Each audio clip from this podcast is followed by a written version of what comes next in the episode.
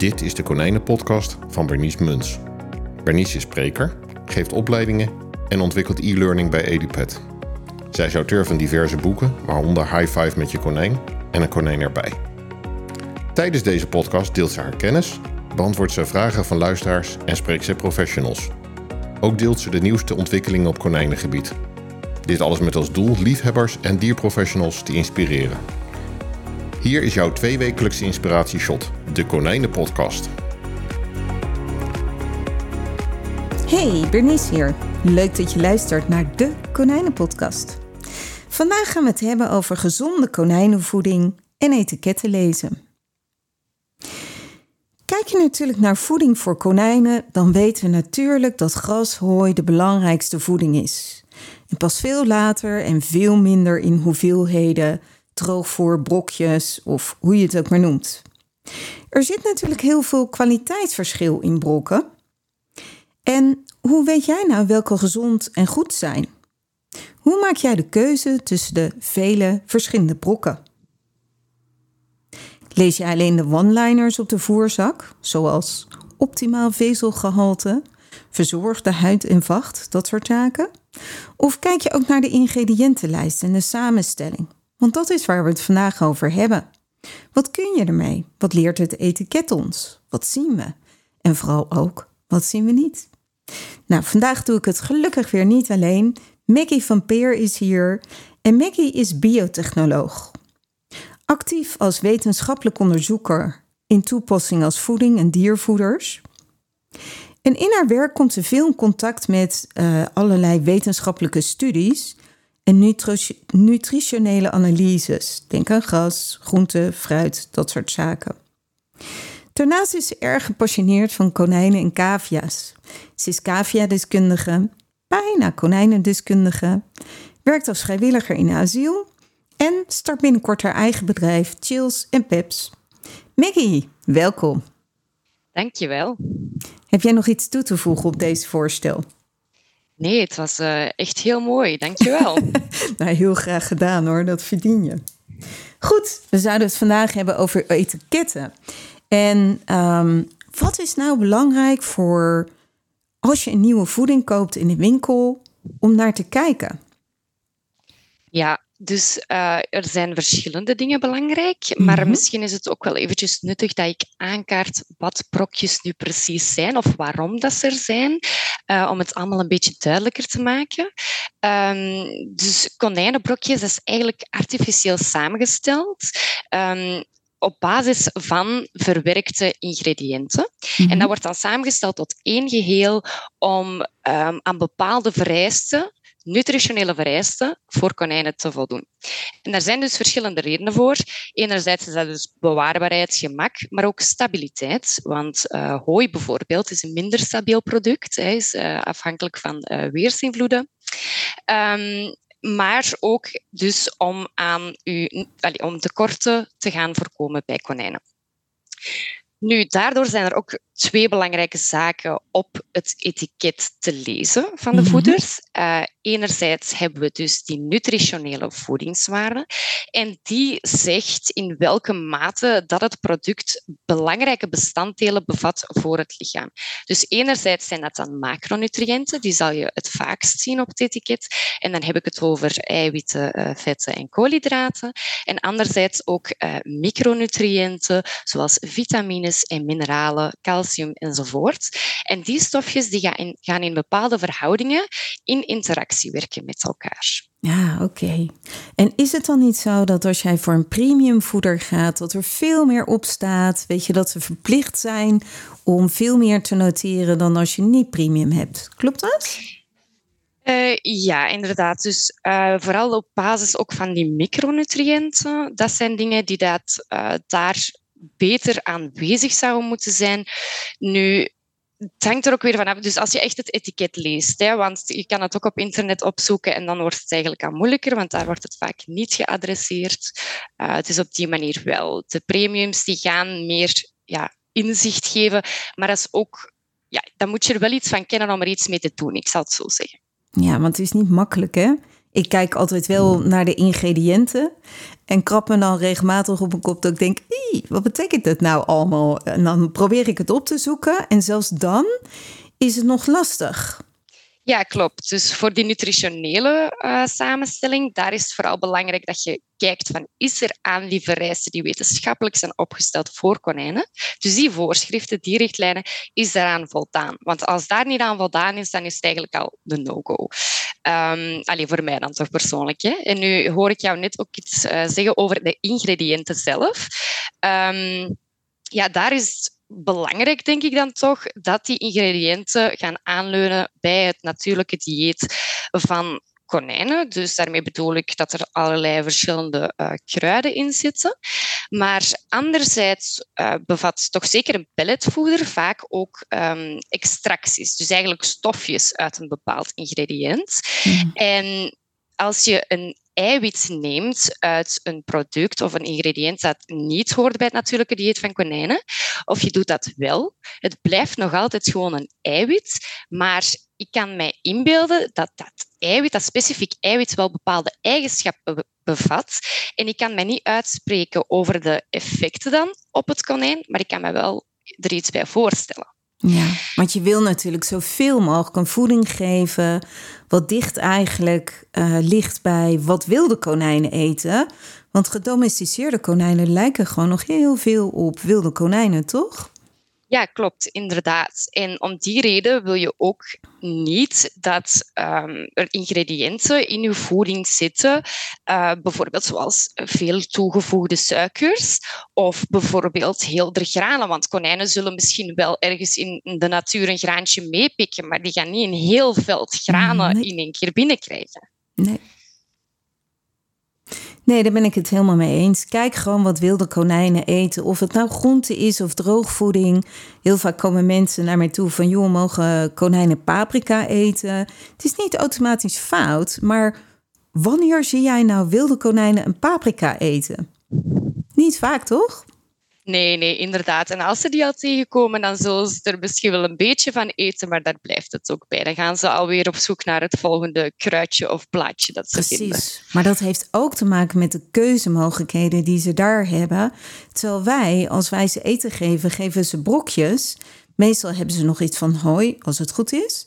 Hopelijk hebben ze hooi met kruiden, waardoor ze ook echt kunnen zoeken in de vegetatielagen. Iets wat konijnen heel graag doen.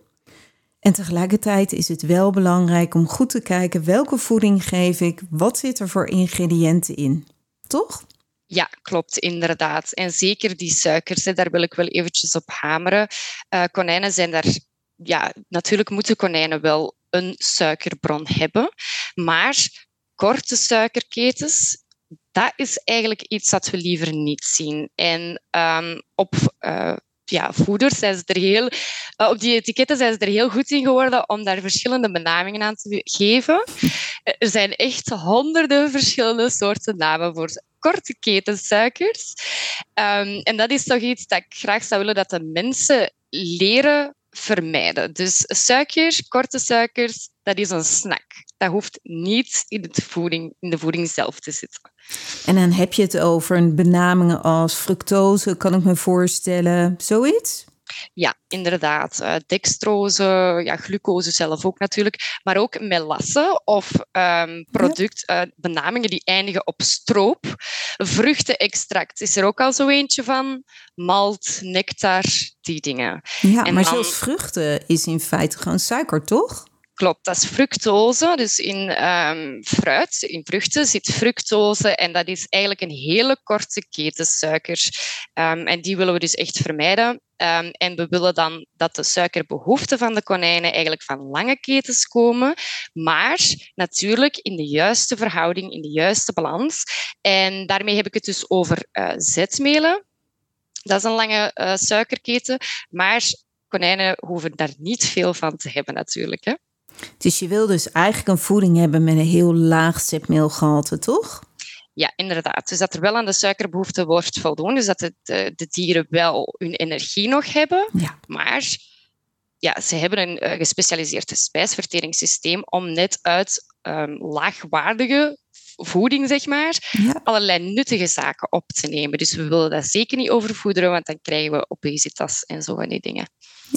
Zeker. En eh, ja, ik, volgens mij dat suiker maakt ook gewoon dat je heel gauw weertrek hebt. Waarmee je dus eerder weer problemen hebt. Ook gedragsmatig, denk ik zo. Ja, ja, inderdaad. Dat is een hele goede. Um, gaan we, dat is eigenlijk een verhouding waarover we het hier spreken. En dat is een verhouding.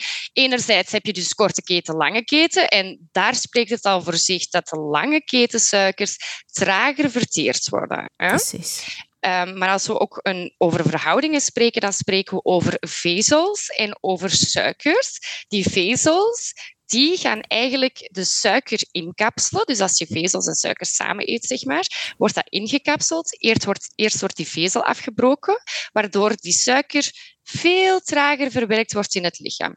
En waarom is dat nu net zo belangrijk? Dat is eigenlijk gewoon um, omdat korte ketensuikers die, die worden verwerkt, komen direct in het bloed terecht. Uw lichaam, dus de pancreas eigenlijk, gaat direct reageren met insuline, hoge dosissen insuline. Al die suiker wordt weggenomen en je zit daar met die insuline. Bij gevolg zakt je suikerwaarde weer opnieuw en dan krijg je honger. Dus als je een konijn een korte um, uh, suiker geeft, zeg maar, mm gaat hij een boost krijgen. Dan wordt die pancreas wordt helemaal overdonderd van oh nee, nu moet ik heel veel insuline gaan maken. Die doet dat. Er blijft een overschot aan insuline achter. Ondertussen is dat suikerniveau in het bloed zo gedaald. Automatische reactie van het lichaam is ik krijg honger. En dan krijg je inderdaad ook chagrijnige konijnen, want dat is super vermoeiend om een suikerpiek en dan een dal te krijgen. En weer opnieuw. En weer opnieuw. Ja, en dan heb je dus ook, dan kijk je dus eerder ook naar konijnen die mogelijk een bepaalde mate van agressie vertonen. In de gedragstherapieopleiding gaan we daar gewoon op in, ook over voeding. En dat is gewoon zo belangrijk om daar naar te kijken, inderdaad. Ja. En misschien leuk voor mensen. Jullie hebben misschien voor jezelf humaan, zeg maar, wel eens gehoord van de glycemische index. En dan heb je hoog, laag en ook uiteraard middel. Mocht je hierin meer interesse in hebben, zoek dat gewoon eens voor mensen op. En dat is eigenlijk niet anders dan voor dierenrijk. En ik zie Megan nu heel hard nee schudden. Dat zien jullie niet, maar ik wel. ja. Dat klopt inderdaad wat je zegt. Is, ja, helemaal mee eens. Ja. Oké, ehm, even kijken. Wat zijn de valkuilen als je naar de ingrediëntenlijst kijkt? Wat zijn dan valkuilen? Stel je gaat in de winkel of je zoekt op internet. En wat zijn dan valkuilen die je tegen kan komen als je naar zo'n ingrediëntenlijst kijkt? Um, ik denk dat er wel verschillende valkuilen zijn. Ik denk dat ook heel veel benamingen worden gebruikt die mensen totaal niet uh, begrijpen.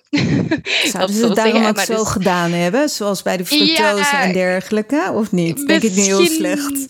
ik, weet, ik denk nu wel ja, dat diervoederproducenten denk ik nu wel dat ze het wel goed met de dieren voor hebben, sowieso. Uh, maar anderzijds denk ik dat ze ook wel een beetje marketingsgewijs kunnen misleiden, mm. inderdaad. Dus, um, en dan zeker ook wanneer dat we spreken over de bepaalde statements op de zak. Ja, ja. Dus dat wel. Ja, die one-liners um, waar ik het er net over ja, had. Van, uh, weet je, goed vooruit en vacht en al dat soort dingen. Ja. Ja. ja, inderdaad. Zo kan je lezen, geen toegevoegde suikers. En dan vlak ernaast kan je lezen met natuurlijke fruitextracten ja. en zo. ja, dus dat is wel bijzonder. Van dat soort voorzakken blijf ik meestal weg. Ja, inderdaad. Ik ook. Absoluut. Nee. Oké. En wat is nou de uitdaging bij het vergelijken van voederetiketten van verschillende fabrikanten? Um, ja, dus dat is dat is eigenlijk vooral de informatie die we uh, niet op het etiket kunnen terugvinden, zeg maar. Hè. Um, enerzijds is dat dan eigenlijk hoe die uh, ingrediënten verwerkt zijn. Dat kan dus ook anders zijn per leverancier natuurlijk. En um, waarom zeg ik dat nu? Dat is vooral om de verteerbaarheid van een bepaald stofje um, te gaan nagaan. Dus dat is, dat zoiets. Um, bijvoorbeeld de, na de verwerking kan, we zullen even op eiwit houden, kan een eiwit um, zijn functionaliteit verliezen. En wat wil dat zeggen? Dat, je, dat het niet meer, of toch niet meer uh, helemaal, door het lichaam kan worden opgenomen. Maar als je dan die, um, ja, die, dat gaat um, er uw eiwitgehalte gaat bekijken eigenlijk, dus met een bepaalde analysemethode, wordt dat nog altijd wel gemeten. Dus je weet niet van het eiwitgehalte op de zak of dat dat effectief het eiwitgehalte is dat het door het dier wordt opgenomen. Nu, daar worden ook verschillende analyses voor gebruikt om bijvoorbeeld dat eiwit te gaan nakijken. Er zijn verschillende methodes, dus wel een bepaalde wetgeving rond. Maar uh, zo heb je bijvoorbeeld een Kjeldal, een Dumas, en die hebben allemaal hun eigen standaard fout, zeg maar. Mm. daarom wordt het moeilijk om die twee onderling echt te gaan vergelijken. Je weet niet met welke methode dat, dat is uitgevoerd geweest. En dan heb je ook nog eens verschillende factoren dat dat ja, eigenlijk zo'n eiwitanalyse, dat dat ook nog eens een bepaalde schatting is. Er zijn methodes om dat accuraat na te gaan, maar die zijn heel tijdsintensief en heel duur. En de standaardmethode, dat is een schatting. Dus dan uh, worden er nog eens berekeningen uitgevoerd en dat gaat dan um, op basis van, ja, dus een keldal gaat de organische stikstof lezen, maar ervan uitgaan dat dat allemaal uit eiwitten komt, la la la. Um, en dan wordt dat berekend maal een bepaalde factor, maar die is ook voor elk ingrediënt anders. Wat dus eigenlijk wil zeggen dat um, hooi, een etiket van hooi, om het zo te mhm. zeggen, en een etiket van een voeder zelf, totaal niet onderling te vergelijken is. Wat iets beter te vergelijken is, is een konijnenbrok en een andere konijnenbrok als het alle twee pellets zijn. Als we het dan hebben over mueslivoeders, dan mhm. heb ik het er wat moeilijker mee om die twee te gaan vergelijken, omdat daar vaak gehele ingrediënten in zitten. En daar zitten we daar weer met die andere berekeningsfactoren, zoals ik zei. Ik, ik, hoop dat dat een beetje duidelijk is uitgelegd, hè, want anders moet je het zeggen hebben. Dit, want het gaat echt misschien ver, is het nog goed om zoiets te nemen als een voorbeeld, als een ertevlok. Mm Weet je, wat vaak in de muesli zit. Niet altijd, maar vaak. Ik noem er even wat. Ja. En een, en een bestaat natuurlijk uit zipmeel. zit heel veel suiker dus eigenlijk in. Kun je daar dan, kun je het vanaf daar misschien nog een voorbeeld geven? Ja, dus um, bij mueslivoeders dan bijvoorbeeld, daar zitten dus inderdaad, zoals je zegt, erwtenvlokken in zijn geheel in. Um, ik hoop dat dat in pellets niet zit, maar als het wel zit, dan is dat helemaal verwerkt tot een poedertje, zeg maar. Terwijl bij die mueslivoeders kunnen de konijnen dat er echt selectief gaan uithalen. De beiden is daar echt heel verzot op. En ik weet zeker als ik hem een mueslivoeder aanbied, dat dat het enigste is wat gaat worden uh, opgegeten, zeg maar. Hè? Ja. Um, dus wat wil dat zeggen? Dat dat konijn alleen maar die zetmelen gaat binnenkrijgen. Dus door dat, uh, in die eiwitten, door dat selectief eetgedrag, terwijl bij een pelletvoeder gaat hij alles binnenkrijgen, normaal gezien. Snap je waar ik naartoe wil? Ja, dus uh, sowieso, kijk, jullie weten, de meeste van jullie weten dat ook. Een mueslivoeder heeft als nadeel dat konijnen uh, bepaalde dingen eruit kunnen halen. En dat kan natuurlijk bij een gemiddeld droogvoer, wat gewoon uit pellets bestaat, wat mono is, kan dat niet. Nou, hebben wij van tevoren besproken, Maggie. En ik weet niet of ik nu te snel ga. Over, uh, jij werkt, uh, je, je, bent en wetenschapper en je werkt in de opvang. Wat natuurlijk een waanzinnig leuke combinatie is. En toen hadden we het over in onze voorgesprekken over dat uh, in principe zijn we geen voorstander van muesli. En toch zijn er ook konijnen die het er wel op goed op doen. Wil je daar nog iets over kwijt? Ja, absoluut. Dus um, er bestaan, laat me duidelijk zijn, er bestaan mueslivoeders op de markt dat ik denk van dit hoort hier niet. Hè. Maar evengoed bestaan er ook mueslivoeders ja, op de markt dat ik denk van dit kan wel. En het is vooral ook ze worden alle mueslivoeders tezamen worden vaak echt zo aan de kant geschoven van nee, dit hoef ik niet, want selectief eetgedrag. En daar wil ik dan wel wat over kwijt. Um, enerzijds is het wel zo dat een konijn in de natuur ook selectief is. Natuurlijk, we bieden ze nu iets aan waar dat ze eigenlijk bijna geen keuze in hebben. Hè? Dus, hè. Maar in de konijnenopvang hebben wij heel veel verschillende soorten voeders. En die konijnen die hebben allemaal hun eigen achtergrond, zeg maar. De ene is ziek, de andere is te mager, de andere is te dik, uh, weet ik veel. En wij hebben uh, hele, een, eigenlijk een heleboel verschillende um, voedermerken. En als wij zien dat een bepaald konijn het niet goed doet op een voeder, bijvoorbeeld omdat hij geen tandjes niet meer heeft of bijvoorbeeld omdat hij um, ja, het gewoon niet lust, zeg maar, dan is het voor ons veel interessanter om weer een ander merk te gaan proberen. Gewoon zodat die dieren hun eten binnen hebben. En er zijn echt konijnen bij die niet selectief zijn en gewoon heel dat mueslivoeder zo opeten. Maar het werkt gewoon veel beter voor hun. De verschillende groottes, zeg maar. En, en ja, de combinatie. Dus dat is echt individueel afhankelijk. Ja. Kan ik het dan zo zeggen dat we allebei standaard geen voorstander zijn van mueslivoeders? Maar dat je tegelijkertijd moet kijken wat heeft het individuele dier nodig. En soms kom je daar mogelijk af en toe toch op uit. Zeg ik dat goed? Ja, inderdaad. En ik denk dat het vooral een kwestie blijft van te kijken wat zit hier nu in. Want zo de hele vlokken, zoals daarnet besproken, als die in een mueslivoeder zit, dan, dan wil ik liever niet naartoe. Nee, weet je, er zijn mueslivoeders en mueslivoeders. Als ik kijk naar de ouderwetse, daar zaten hele erten in met de mogelijkheid dat er darmen mogelijk verstopt konden worden. Dat zie je nu eigenlijk, zover ik weet, niet meer. Het kan best zijn dat er ergens nog iets verstopt zit. Um, en, en ik denk ook wel dat de nieuwe muesli's in elk geval beter zijn dan de oude. Uh, tegelijkertijd ben ik nog steeds voorstander van een niet-muesli geven Alleen wat ik wel mooi vind aan de muesli is de diversiteit inderdaad die Maggie beschrijft. Um, ook als ik kijk naar onderzoeken zoals die van Mareke Drees bijvoorbeeld, geen leuk verhaal, maar wel eerlijk, is dat zij 100 aangeschoten konijnen heeft, uh, uh, alle magen heeft bekeken. En alle konijnen hadden een andere samenstelling. Geef ik hierbij dan aan van, nou ja, ga maar wisselen qua um, qua, weet je, verschillende voedingen? Nee, dat zou ik niet doen. Dus dat is niet wat ik zeg. Maar ik ben wel voorstander van een diversiteit in brokken.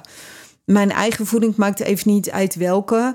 Heeft gewoon heel veel kruiden en dergelijke en heel veel planten erin. En dat vind ik dan fijner dan dat je een, een voeding hebt waar, ja, waar heel weinig ingrediënten in zitten. Vooral omdat konijnen in de natuur gewoon best wel ja, heel specifiek zijn. Kijk maar eens hoe een konijn zoekt.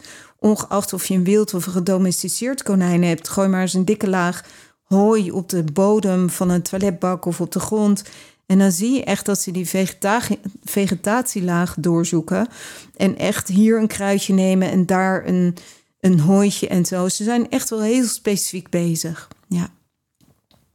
Jij daar nog toevoegingen op, Maggie?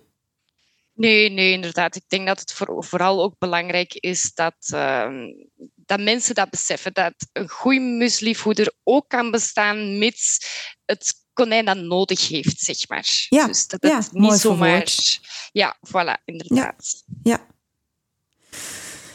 Oké, ik sta in de winkel. Ik heb drie voorzakken voor me. Ik heb drie ingrediëntenlijsten voor me. Waar moet ik nou beginnen? Waar moet ik nou kijken? Um, Wat kan ik doen? Welke zak moet ik nou eigenlijk nemen? Ik vind het lastig, blijft lastig vinden. Dat snap ik.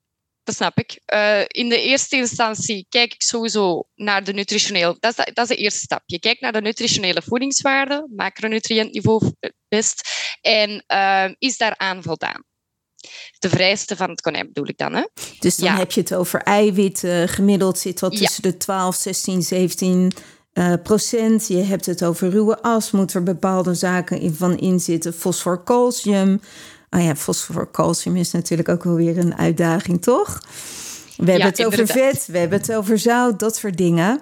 En dan zou je de standaard eigenlijk die waardes moeten weten, toch? Eigenlijk is, dan heb je wat naar aan die ingrediëntenlijsten, zeg maar, in de samenstellingen. Inderdaad, dus je moet daar al een bepaalde kennis over hebben. Hè? Dus dat klopt helemaal. Dus uh, daarmee, we houden het eventjes op macronutriëntniveau. En daarmee bedoel ik dan vooral, ik heb daarnet de uitleg gegeven over um, die vezels dat erin zitten mm -hmm. en hoe dat die in verhouding staan met die suikers. Als ik zie dat aan de suikers zogezegd voldaan zijn, maar niet aan de vezels, dan is het al een no-go. Ja. Omdat ik weet wat het effect is. Maar dus je hebt die kennis wel nodig. Dan uh, ook eventjes tussen de 12 en 16 procent eiwit. Ja, dat is uh, hetgeen waar je naar wil kijken voor um, uh, onderhoud. We hebben het dan niet over een jong of een oud konijn. Hè?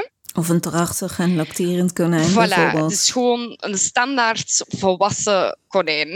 dus ja. even voor de duidelijkheid. Ja, inderdaad. Um, dus ja, die en, zaken. en als je te veel geeft, dan heb je gewoon grotere kans op overgewicht. Uh, maar ook bijvoorbeeld dat er minder blinde darmkeutels gegeten worden, toch?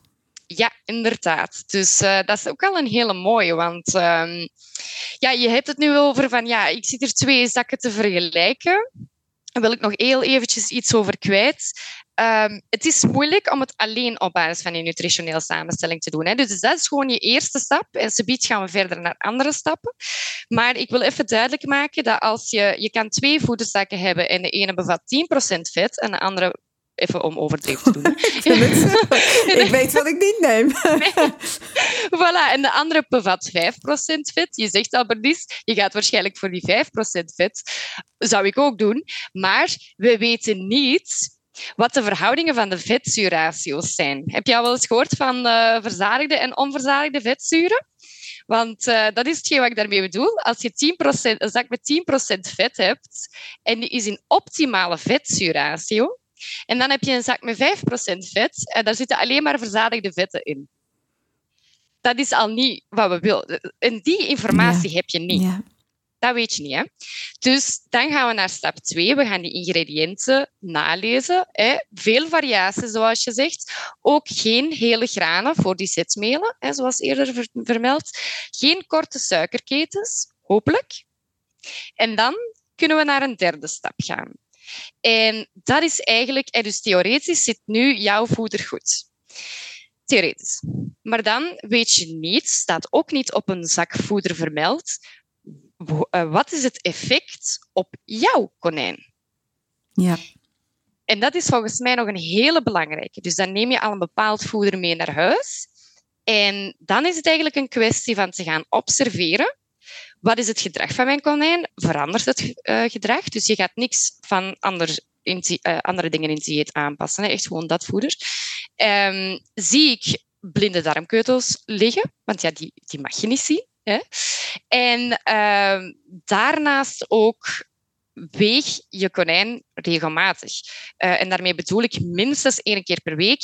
En zie, komt het konijn aan, valt het konijn af of blijft het op gewicht? Want daarop kan je je wel baseren of dit konijn, of het dit voeder geschikt is voor dat konijn. Ja, en, en kijk ook vooral naar het gedrag. Um, ik heb konijnen overgezet uh, op andere voedingen. En dan zie je opeens dat een konijn wat veel agressie vertoont, veel minder agressie vertoont. Of een angstig konijn wat minder angstig wordt. En natuurlijk is dat niet het enige. Je kijkt veel verder dan dat. Het is geen eureka. Het is niet zo, patboom, geef me een ander brokje klaar, punt. Nee, is niet zo. Maar het helpt wel mee. Want voeding is gewoon een belangrijke basis voor een gezond konijn, toch? Ja, heel belangrijk. En ik denk dat dat ook de reden is waarom dat dit zo'n complex onderwerp is en waarom dat hier zoveel meningsverschillen over zijn. Ja. Dus, uh, en ook gewoon, ja, iedereen reageert er anders op. Hè. Dat, ja. dat is gewoon zoals bij mensen ook zo. Hè. Dus... Ja, en ik wilde graag nog toevoegen, ik heb het ooit eens een keer gehad dat ik uh, van iemand uh, kruiden kreeg om te testen, gedroogde kruiden. En wat ik niet wist, dat daar ook lijnzaadolie in zat. En echt binnen een week gewoon was mijn konijn al behoorlijk aangekomen. Zo snel kan het dus gaan. Het is dus als jij nieuwe voeding geeft, dat jij dagelijks naar je konijnen moet kijken, denk ik. Uh, daarnaast wilde ik ook zeggen over dat, uh, wat was er nou met wegen? Nou ja, dat is natuurlijk een belangrijk onderdeel. En um, als je naar de ingrediëntenlijst kijkt, dan is het eerste wat genoemd staat, daar zit het meeste van in. En zo gaat het verder, zeg maar. Heb jij daar nog andere toevoegingen over?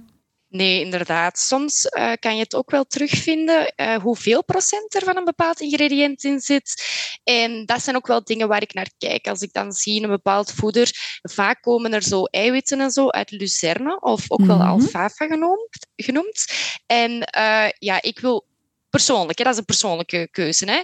Dat hoeft voor mij niet dat daar 30% van in het voeder zit. Daar komt het eigenlijk op neer. Dus, uh, maar inderdaad, het is op die volgorde. En hoe uitgebreider de ingrediëntenlijst, in de zin van uh, kruiden bijvoorbeeld, als je verschillende planten ziet, um, hoe beter naar mijn mening. Hè? Ja, precies. Hoe meer kruiden, hoe meer planten, hoe, um, ja, hoe dichter bij de natuur voor konijnen, denk ik dan zo. Ja. ja. ja. En misschien is het nog leuk om in de beschrijving even een staatje te maken van uh, de gemiddelde percentages. Nooit voor alle konijnen, maar de gemiddelde percentages eiwit, eh, eh, vet, al dat soort dingen. Want ik dacht eigenlijk uit mijn hoofd gezegd dat vet maximaal 2% was. Weet je daar wat vanaf, Maggie? Uh, ja, het is net iets meer, maar ik zou, ik zou het ook liefst op 2,5 houden. Okay. Zeker niet, alleen, niet meer persoonlijk. Hè? Dat, is, dat is wat ik heb ervaren met, met de konijnen. Hè? Ja. Dus ze zeggen wel eens uh, tot 5% of zo, maar ik vind dat te veel. Ja, ja ik ook. ja, ik ook. Ja. Oké. Wat ik nog wel interessant vind, omdat we daar altijd uh, ja, tijd aan besteden tijdens de opleidingen ook, is dat fosfor-calciumgehalte. Wil jij daar wat over zeggen of zal ik dat doen? Uh, Maggie, of doen we het samen? Doe maar, ja, we zullen het samen doen. Doe okay, maar. top. Nou, kijk je naar dat fosfor-calciumgehalte. Veel mensen weten dat daar bepaalde verhoudingen voor zijn. En Maggie en ik spraken daar van tevoren met elkaar. En toen vertelde Maggie ook van, joh, er zijn zoveel verschillende onderzoeken naar dat er eigenlijk nog geen heel veel duidelijkheid is. Nou, waarom is dat nou zo belangrijk? Kijk je naar uh, konijnen, die hebben natuurlijk een, een best wel uniek uh, calciummetabolisme. En dat heeft te maken dat eigenlijk calcium rechtstreeks in het bloed wordt opgenomen. Uh, sorry, uitvoeding in het bloed wordt opgenomen. En dat betekent dus ook dat het al een aantal uren later te zien is. En hoe dat verwerkt wordt, dat hangt mede af van het fosforgehalte en vitamine D. En het is mooi als je een, een voeding hebt waarbij, je, uh, waarbij dat redelijk in verhouding zit. Nou, meestal staat er 2 staat tot 1. Dat is één van de getallen. Um, en de calcium is ook nodig voor botten en tanden. Als er meer fosfor in de voeding zit, of als er te weinig vitamine D is, dan heb je dus kans op botontkalking en daarmee dus ook eerder gebitsproblemen. Kortom, fosfor, calcium is natuurlijk belangrijk. Er zijn heel veel verschillende meningen, CQ, uh, verschillende onderzoeken over. En ik denk dat we er nog veel meer onderzoek over zouden ja, moeten, noemen dat, ontwikkelen. Nou, je hebt er misschien nog wat meer over te vertellen, Maggie. Nee, ik ben het er helemaal mee eens. Ik vind het ook heel mooi dat je nu eigenlijk uh, via een voorbeeld hebt aangetoond hoe die verschillende stofjes allemaal in verhouding werken met elkaar. Dus je hebt al die calcium, die fosfor, die vitamine D. En dat is allemaal nodig in een bepaalde balans om dat calcium op een goede manier te kunnen metaboliseren en om uh, problemen te voorkomen, zeg maar tekorten, te veel, uh, die zaken allemaal. Dus dat geeft ook maar eens die complexiteit eigenlijk aan. En inderdaad, Um, het onderzoek dat we nu hebben, of de data die we nu hebben, dat is gebaseerd op, op, op vaak ook labokonijntjes geweest. En er, een konijn, ja, dat is ook gewoon een, een levend wezen, dat is ingewikkeld en onderzoek kost tijd. Dus ze zijn er wel mee bezig, maar uiteraard weten we nog niet alles. Klopt. Ja, dank je voor deze aanvulling. Als jij zou kijken naar fosfor-calciumgehalte, waar zou jij dan op letten? Welk, welke getallen zou jij mogelijk proberen aan te houden? Of zeg je uh, van... Op de voederetiket bedoel ja, je dan? Ja, hè? klopt. Um, wat ik het meeste zie, in, uh, als ik, verschil, ik heb verschillende voeders wel eens uh, met elkaar vergeleken. Wat ik het meeste zie, is eigenlijk 0,6, 0,4, zoiets. Ja. Okay. En ja, welke zou ik aanhouden? Ik vind dat een hele moeilijke vraag, omdat je zo, je zegt het ook, hè, ik denk dat er oh, vier, vijf, zes verschillende verhoudingen in de literatuur terug te vinden zijn. Dus het is, het is echt, uh, ja, het is moeilijk. Ja, eens, absoluut. Oké, okay, nou, dankjewel. Even kijken, wat kunnen we nog meer voor uh, vragen doornemen? Um, wat zou jij aan deze podcast nog willen toevoegen over wat mensen hiervan kunnen meenemen? Ik denk dat we um, misschien ook eens moeten hebben over ja, dat brokjes er wel zijn met, met de reden. Ja. Um, dus inderdaad, ja, dat we misschien ook niet... Ik hoor wel mensen zeggen van nu stop ik met brok geven. ik weet niet of dat jij dat ook zo ervaart, uh, Bernice? Ja, daar krijg ik regelmatig vragen over. En daar ben ik niet zo'n voorstander van. Nee, ja, dat snap ik. Wil jij delen wat er bij jou leeft? Ja, um, dat is heel complex enerzijds, denk ik, om zomaar te zeggen van ik ga overschakelen naar een natuurlijk dieet. Um, je kan daar heel veel mee fout doen. Um, dat heeft verschillende redenen. Dat is enerzijds omdat je een heel, ja, een heel uitgebreide kennis moet hebben over macronutriënten, micronutriënten en hun interactie-effecten en hun verhoudingen enzovoort. Anderzijds moet je dan ook weten over de ingrediënten die je wel wil gebruiken, wat daar exact in zit. En vergeet niet, dat is seizoensgebonden. Dat verandert met de tijd. En um, het gras bijvoorbeeld zit veel meer suiker, eiwit in als de zon begint te schijnen. Ja, dan moet je eigenlijk al in staat zijn om zelf te gaan analyseren op regelmatige basis wat daarin zit. Om dan alles te gaan berekenen tot één geheel, om tekorten te gaan voorkomen. En misschien ook leuk om te weten is dat het ook ja, het wordt allemaal nog veel moeilijker, want het, hetgeen wat wij voorradig hebben, daarmee denk ik aan uh, het gras in onze tuin, de groenten in de winkel, fruit in de winkel, de, uh, ja, de bomen zelfs, alles. Dus dat is selectief geteeld doorheen de jaren op basis van wat wij willen. Wij willen een mooie gazon zonder onkruid zijn. Wij willen lekker eten. met lekker uh, bedoel ik dan vooral heel veel suikers. En uh, ja, met de jaren, doorheen de jaren is het fruit en de groenten, ja, die verhoudingen daarin, van de macronutriënten, micronutriënten, dat is eigenlijk allemaal een beetje verschoven. En dan weet ik ook niet in hoeverre dat je nog een natuurlijk dieet van konijnen kan nagaan. En konijnen zijn misschien ook niet... Uh, sorry, zijn niet zo heel lang gedomesticeerd, maar ze zijn wel gedomesticeerd. En we weten niet wat de invloed van de evolutie uh, is geweest. Eigenlijk wij mensen als invloed hadden op hun evolutie met ja, vroeger allemaal brokken te geven die echt op niks trokken eigenlijk. Hè? Pure graden te geven. Um, dus ja, dat wil ik wel eventjes meegeven, dat dat niet zoiets is dat je zomaar ook allemaal op het internet kan vinden, nee. die analysedata en zo. Want ja, dan zit je met die methodevergelijking, dat, dat eigenlijk heel complex is. Um, en de verwerking het, de verwerkte brok heeft wel degelijk een, een, een nut. Hè. Het is ook uh, het verhoogt de verteerbaarheid van ingrediënten enzovoort. En als jij een bladje sla geeft aan je konijn, dan weet je niet hoeveel daarvan verteerbaar is voor het konijn. Om het zo te zeggen. Ja, ja, daar, uh, ja het blijft lastig, dat zeker. Kijk ik naar mijn punten, dan uh, wat ik ervan weet, onder andere is dat in de winter is het lastig natuurlijk om aan specifieke groenten te komen. En ik kan me zo voorstellen dat het in de zomer, voorjaar, najaar nog redelijk te doen is. Ik ken ook mensen die het doen. En volgens mij gaat er een hoop goed. Er gaat niet alles goed. En dat is het nadeel van mij als gedragstherapeut. Als gedragstherapeut zie ik beren op de weg, omdat ik regelmatig mensen help uh, die dit doen en waar ik veel gedragsproblemen bij zie. Maar ik praat minder met mensen waarbij het goed gaat. Dus ik weet gewoon van mijzelf dat ik um, getekend ben gewoon door het werk. Niet dat slecht is, helemaal niet. Maar wel dat ik mogelijk minder van de positieve dingen zie dan sommige andere mensen. En wat ik graag nog zou willen toevoegen is dat konijnen hebben meer smaakpapillen dan wij als mens. En zij proeven beter in de, in, in, in de, de smaak bitter, zeg maar. Daar zijn hun smaakpapillen beter in ontwikkeld. En dat betekent dus ook, nou, ik, ik ga even een stapje terug. Ik heb eens in de week krijg ik een biologisch groentepakket.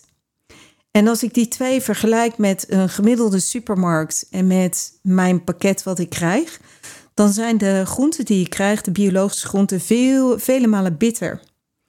En dan zie ik vaak ook dat er, um, ja, dat konijnen dat gewoon heel erg lekker vinden. En toch zie je ook dat er een stukje mee evalueren. Hoe noemen we dat? Uh, dat, dat? Dat sommige konijnen ook sommige te bitter vinden. Dat denk ik dan. Uh, dus kennelijk zijn ze ook zo gewend aan die groenten uit de supermarkt. Dat als ik bijvoorbeeld, hey, soms krijg ik hele bittere andijvie. En dat wordt dan weer minder goed gegeten. Maar ja, ze hebben in elk geval meer smaakpapillen. En zeker op het gebied van bitter. Dus zij, zij kunnen dat beter onderscheiden. Ik zie jou lachen, Maggie. Ja, ik vind het heel interessant ook. Um, nee, ik denk dat het is ook zo... Ja, jij ziet inderdaad de iets uh, negatievere kant ervan. Ik denk wel dat het mogelijk is, maar ik wil dat de mensen ook beseffen dat dat niet iets is dat je ineens beslist van oh, vandaag ga ik geen brokjes niet meer geven aan mijn konijn. Uh, en alleen nog maar groente geven. Nee, er zit wel echt... Ja, je moet er wel echt kennis over hebben, want het kan echt fout gaan. Ja. Oké, nee, ik, ik ben er geen tegenstander van. Ik ben alleen bezorgd omdat ik. Um, kijk, mijn core business is gedrag en, en welzijn. En onder welzijn staat gewoon dat we konijnen zo natuurlijk mogelijke voeding moeten geven. Tegelijkertijd, als ik zie dat sommige voeding daar, de, weet je, dat dat niet goed gaat, dan maak ik me zorgen. En dan vind ik het wel sneu als een konijn wordt opgesloten in de kooi en hij, voelt, hij zit gewoon niet lekker in zijn vel. Dan is het naar mijn idee ons, aan ons om daar iets aan te veranderen. Maar ik zeg niet dat het altijd makkelijk is of iets dergelijks. Um, dus ja, het blijft altijd een ding. En liefst heb ik gewoon um, in, in de zomer nu even wat minder. Pluk ik ook gras en weegbree en duizendblad. En nou ja, alles wat ik weet je, dan kan krijgen, dat, dat pluk ik ook om ze juist zo natuurlijk mogelijk uh, voeding te geven.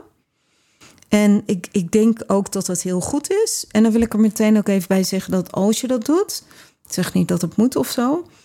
Uh, maar dat je dan wel uiteraard kijkt naar waar je plukt. Uh, niet waar honden uitgelaten worden. Niet bij in de buurt van wegen en dergelijke. Um, hou ook rekening mee dat je konijnen echt geënt moeten zijn omdat er mogelijk contact is met een konijn met mixmatose of VAD, die ziektes. Dus er zitten zeker ook risico's aan die ik voor mezelf accepteer. En iedereen kan daarin zijn eigen keuze maken. Ja, inderdaad. En ik vind ook, ik denk dat het moraal van het verhaal is dat we onze dieren sowieso uh, gevarieerd zullen moeten blijven voederen. En um, alles in mate, zeg maar. Dus ook die brokjes en zo, misschien niet helemaal uit het dieet halen, omdat we dan kans hebben op tekorten in die zaken. Maar ja, natuurlijk ook niet te veel van geven. Ik denk dat het echt ja, wikken en wegen is. En ik hoor jou ook zeggen van aan, aan de weg niet plukken. Um, ik heb daar ook data over gezien. Dat, dat valt heel hard op. Die door de uitstootgassen eigenlijk mhm. van auto's, het gras of de vegetatie naast de wegen bevat effectief veel meer zware metalen. Okay. Dus uh, dat wil ik nog even eraan toevoegen. Ja.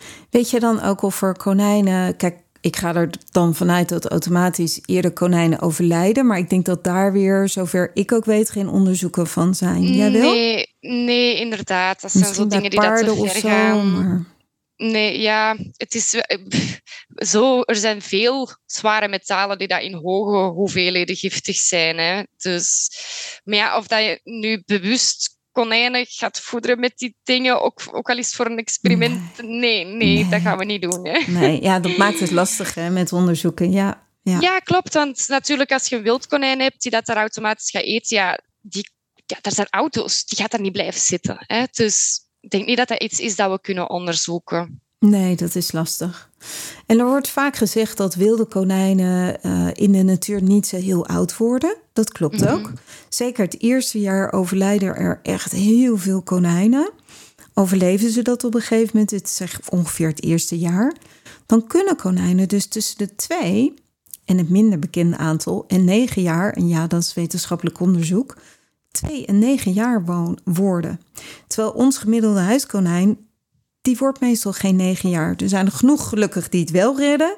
Sprak gisteren iemand met een konijn van.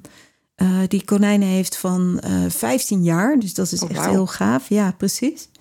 En volgens uh, Fred van der Kolk, luisterde de andere podcast over senior konijn. Die zegt dat in principe konijnen 20 jaar zouden moeten kunnen worden. Pittig. Maar het, het, het geeft wel aan over de mogelijkheden. En en ik denk dat voeding en huisvesting daarbij gewoon hele belangrijke rollen spelen. Ja. Helemaal mee eens. Ja, inderdaad. Wil jij nog iets toevoegen? Of zullen we naar de conclusie gaan? Of de conclusie samenvatting, hoe we, hoe we het willen noemen. Nee, nee, het is prima zo. Ik denk dat we uh, voorlopig alles hebben besproken, of toch ik waar ik aan dacht. Maar natuurlijk, ja, als er vragen over zijn, het zijn zo'n complexe ja, het is zo'n complexe materie, ja, dan, dan moeten ze gesteld worden, sowieso. Ja, dus kortom, heb je vragen, stuur mij dan een mail, contact.berniesmunt.nl en dan gaan we erop in. Wie weet maken we nog een keer podcast. We hebben nog meer plannen over, om een speciale podcast over hooi te maken, dat soort dingen. Maar je ziet wel hoe lastig voeding is. Ik zou het veel liever zwart-wit maken. Degenen die van mij les hebben en zeker op de opleidingen weten dat dat bij mij niet gaat. Omdat dingen gewoon niet zwart-wit zijn. Toch, Maggie? Ja, klopt, inderdaad. Ja. Ehm, ik denk dat dat misschien ook ineens de conclusie is. Dus uh, dat we geen dat er niet zoiets bestaat als één optimaal voedingsmerk. En ik wil dat de mensen dat ook beseffen, dat dat heel afhankelijk is van individuele uh, behoeften van konijnen. En um, ja, ook als er iemand met een goed voedingsmerk en iets minder ervaring heeft, wil dat niet meteen zeggen dat dat voor jouw konijnen ook zo is. Dus dat zijn ja, wees een beetje voorzichtig ook met, met die meningen van iemand anders te vragen. En dat wil ik eigenlijk uh, daarmee zeggen. En ga vooral um, niet op Facebook ruzie maken over. Die, die durf het eigenlijk niet zeggen, Bernice. Ja, nou, ik wel hoor, daar ben ik heel makkelijk in. ja, dus inderdaad, die dingen ja. zie je vaak op Facebook Precies. verschijnen. Ja, of klopt. andere dus. social media, het gaat niet om voilà, Facebook. Inderdaad, dus als je een, op zoek bent naar een uh, voeder voor jouw konijn, ga dat niet per se op Facebook opzoeken, maar kijk uh, naar de achterkant van de zak. Enerzijds naar de nutritionele samenstelling. Voldoet die aan de vereisten voor de konijnen? Ja, oké. Wat vind ik dan van de ingrediënten? Er zitten toch niet te veel toegevoegde suikers in, of liever geen hè, toegevoegde suikers in. Uh, niet te veel hele granen, die zaken. Het leunt aan bij het natuurlijke dieet, hè, veel variatie. En dan in derde instantie, als je dat voeder meeneemt, Um, zie of dat het voldoet aan de behoeften van jouw konijn. Observeer en weeg regelmatig. Nou, dat lijkt me een super fijne afsluiting, uh, Maggie. Dank je wel. Dank je wel. Dan wens ik iedereen nog een hele fijne dag en uh, tot over twee weken weer. Super leuk dat je weer naar mijn podcast luisterde. Dank je wel ook. Het is mijn missie om het welzijn van konijnen naar een hoger niveau te tillen en konijnen en mensen samen meer plezier te laten beleven. Wil jij nog meer inspiratie? Lees dan een van mijn boeken. Of kijk op edupet.nl voor al onze cursussen en opleidingen. Misschien vind je het prettig om alle afleveringen overzichtelijk onder elkaar te hebben? Abonneer je dan op deze podcast. En heb jij nog meer vragen over konijnen die tijdens een uitzending kan behandelen? Stuur mij dan een berichtje op contact.berniesmunt.nl Tot over twee weken.